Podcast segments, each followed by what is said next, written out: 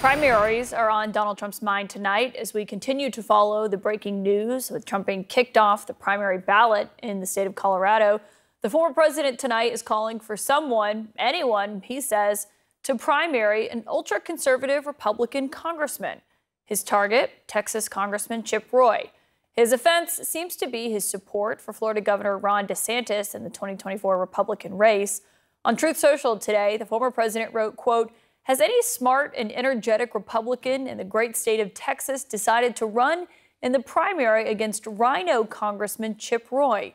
For the right person, he is very beatable. If interested, let me know.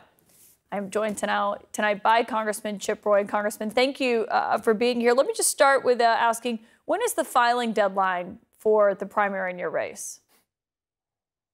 Yeah, well, somebody didn't get the memo. The filing deadline was uh, last week in Texas. And, uh, you know, look, I'm privileged and blessed uh, not to have a primary opponent this time. I did get three primary opponents in uh, 2021 when I voted to uh, certify the electors as something that I thought was constitutionally appropriate. And I still won uh, with more votes than any other member of Congress in Texas. I mean, look, most people just want us to go do our job, seek the truth wherever it may lead. I'm an unapologetic conservative, unapologetic defender of Donald Trump when he does things that I agree with. Um, and, and for example, right now I'm critical of the opinion out of the uh, Colorado Supreme Court. I don't think that's following the Constitution. I think that's stretching the bounds of the 14th Amendment unconstitutionally. Um, but I'm proudly supporting Ron DeSantis. He's a good man, a friend, someone I've known for a decade. And for some reason, that gets under President Trump's skin. And this is exactly what the American people are tired of. They want us to focus on the job at hand. They want us to secure the border, stop spending money we don't have, make sure we have a strong military uh, do the things that they want us to do to get their lives back on track so people can achieve the American dream. That's Ron DeSantis. He's been doing it in Florida. He'll now do it for the country. In the post, uh, I noticed that Trump called you, as I just said there, a, a RINO, a Republican in name yeah. only for those who are not familiar with the term. I mean, what is your response to, to not only Trump saying that, but when he says that, then all of, you know, MAGA in that orbit also is calling you a Republican in name only? Yeah, well, first of all, that's not something that I'm going to spend a whole lot of time worrying about. I'm focused on the job at hand, being a member of Congress, doing the things I just told you. But but uh, the point it kind of answers itself. Pretty much everybody in the conservative world who understands what we do in Washington knows that I'm a conservative with a strong record. I have voted against Biden more than virtually everybody member of Congress. I have a strong, you know, conservative 100% score from Conservative Review, 98% from Heritage Action, you know, pro-life community. I can go down the list, but it kind of doesn't matter. It's, it misses the point. The point is, this is about we don't we don't have princes in this country. We we pursue principles, right? That's what we're supposed to be about. We don't anoint people, right? We don't coronate people. I've been saying this on Fox, Newsmax, CNN, because you know what? I'm in Iowa where there are people here who they take very seriously the job of choosing who the president will be through the caucus process. And I was just at multiple events with Ron DeSantis where he's shaking their hands and looking them in the eye while Donald Trump hangs out in his basement in Florida, afraid to actually debate. What's he afraid of? I, you know, look, I'm happy to debate him if he wants to anywhere. I'm just a little old congressman. Why won't he debate Ron DeSantis or any of the other candidates? I think he should. Why do you think he won't get on the debate stage with the other Republicans?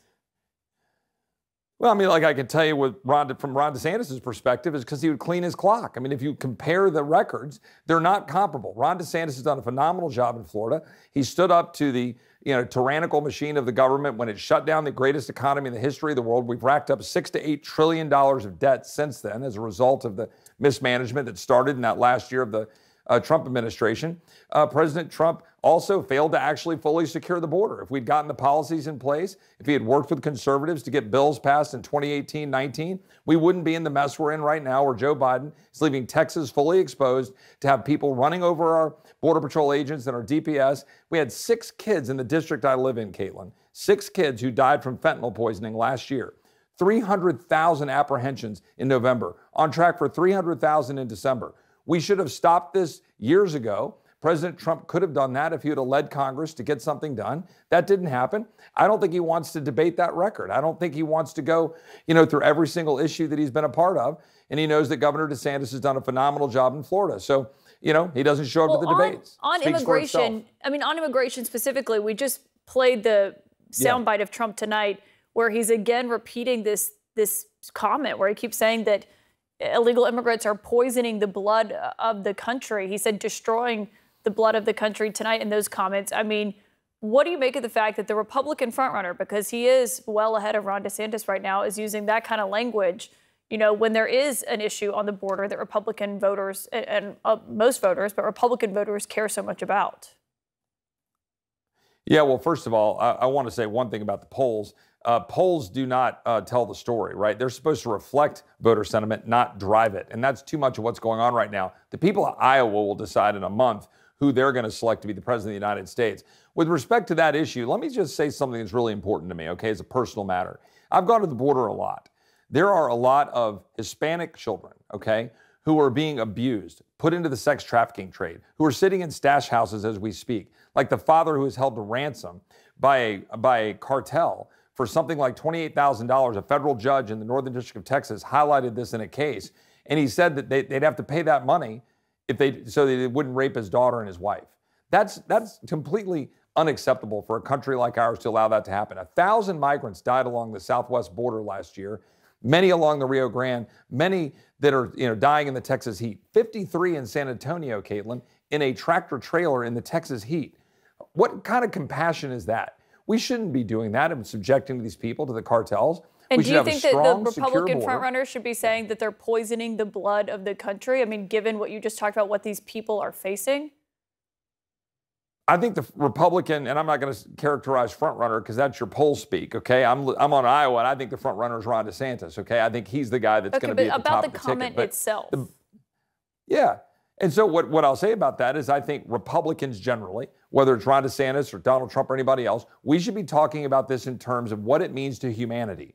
I don't think we should be talking about, uh, you know, this issue from a perspective of, of uh, you know, blood or whatever the president said. What I think we should be saying is, is that there are human beings who are suffering. Americans, people and ranchers in South Texas, the children who died in my district, the moms that I meet with every day who are losing their loved ones to fentanyl, little girls whether they're brown, white, black, doesn't matter, getting sold into the sex trafficking trade. Nobody in America cares about all of this divvying us up by race, which is a very sordid business, to quote the Supreme Court and John Roberts. So the bottom line is we should be doing our job to secure the border for our benefit and for the migrants who seek to come here legally. By the way, Donald Trump did very well in South Texas by standing up for a secure border, just like Ron DeSantis won 62% of the Hispanic vote after sending people to Martha's Vineyard, which totally shocked the system last fall and helped us retain the House in Republican hands. Congressman Chip Roy, thank you so much for your time tonight. Thanks, Kaitlan. God bless. Merry Christmas.